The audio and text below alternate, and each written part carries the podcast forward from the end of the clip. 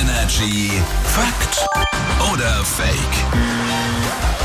Schon wieder ein Tag rum, schon wieder sitzen wir hier, Patrick ist da und hat eine Behauptung Ja. dabei, wie jeden Morgen an der Stelle. Wir finden raus, stimmt's, ist es Fakt oder lügt er, ist es Fake? Betrunkene Pflanzen halten länger. Ich habe so viele Fragen.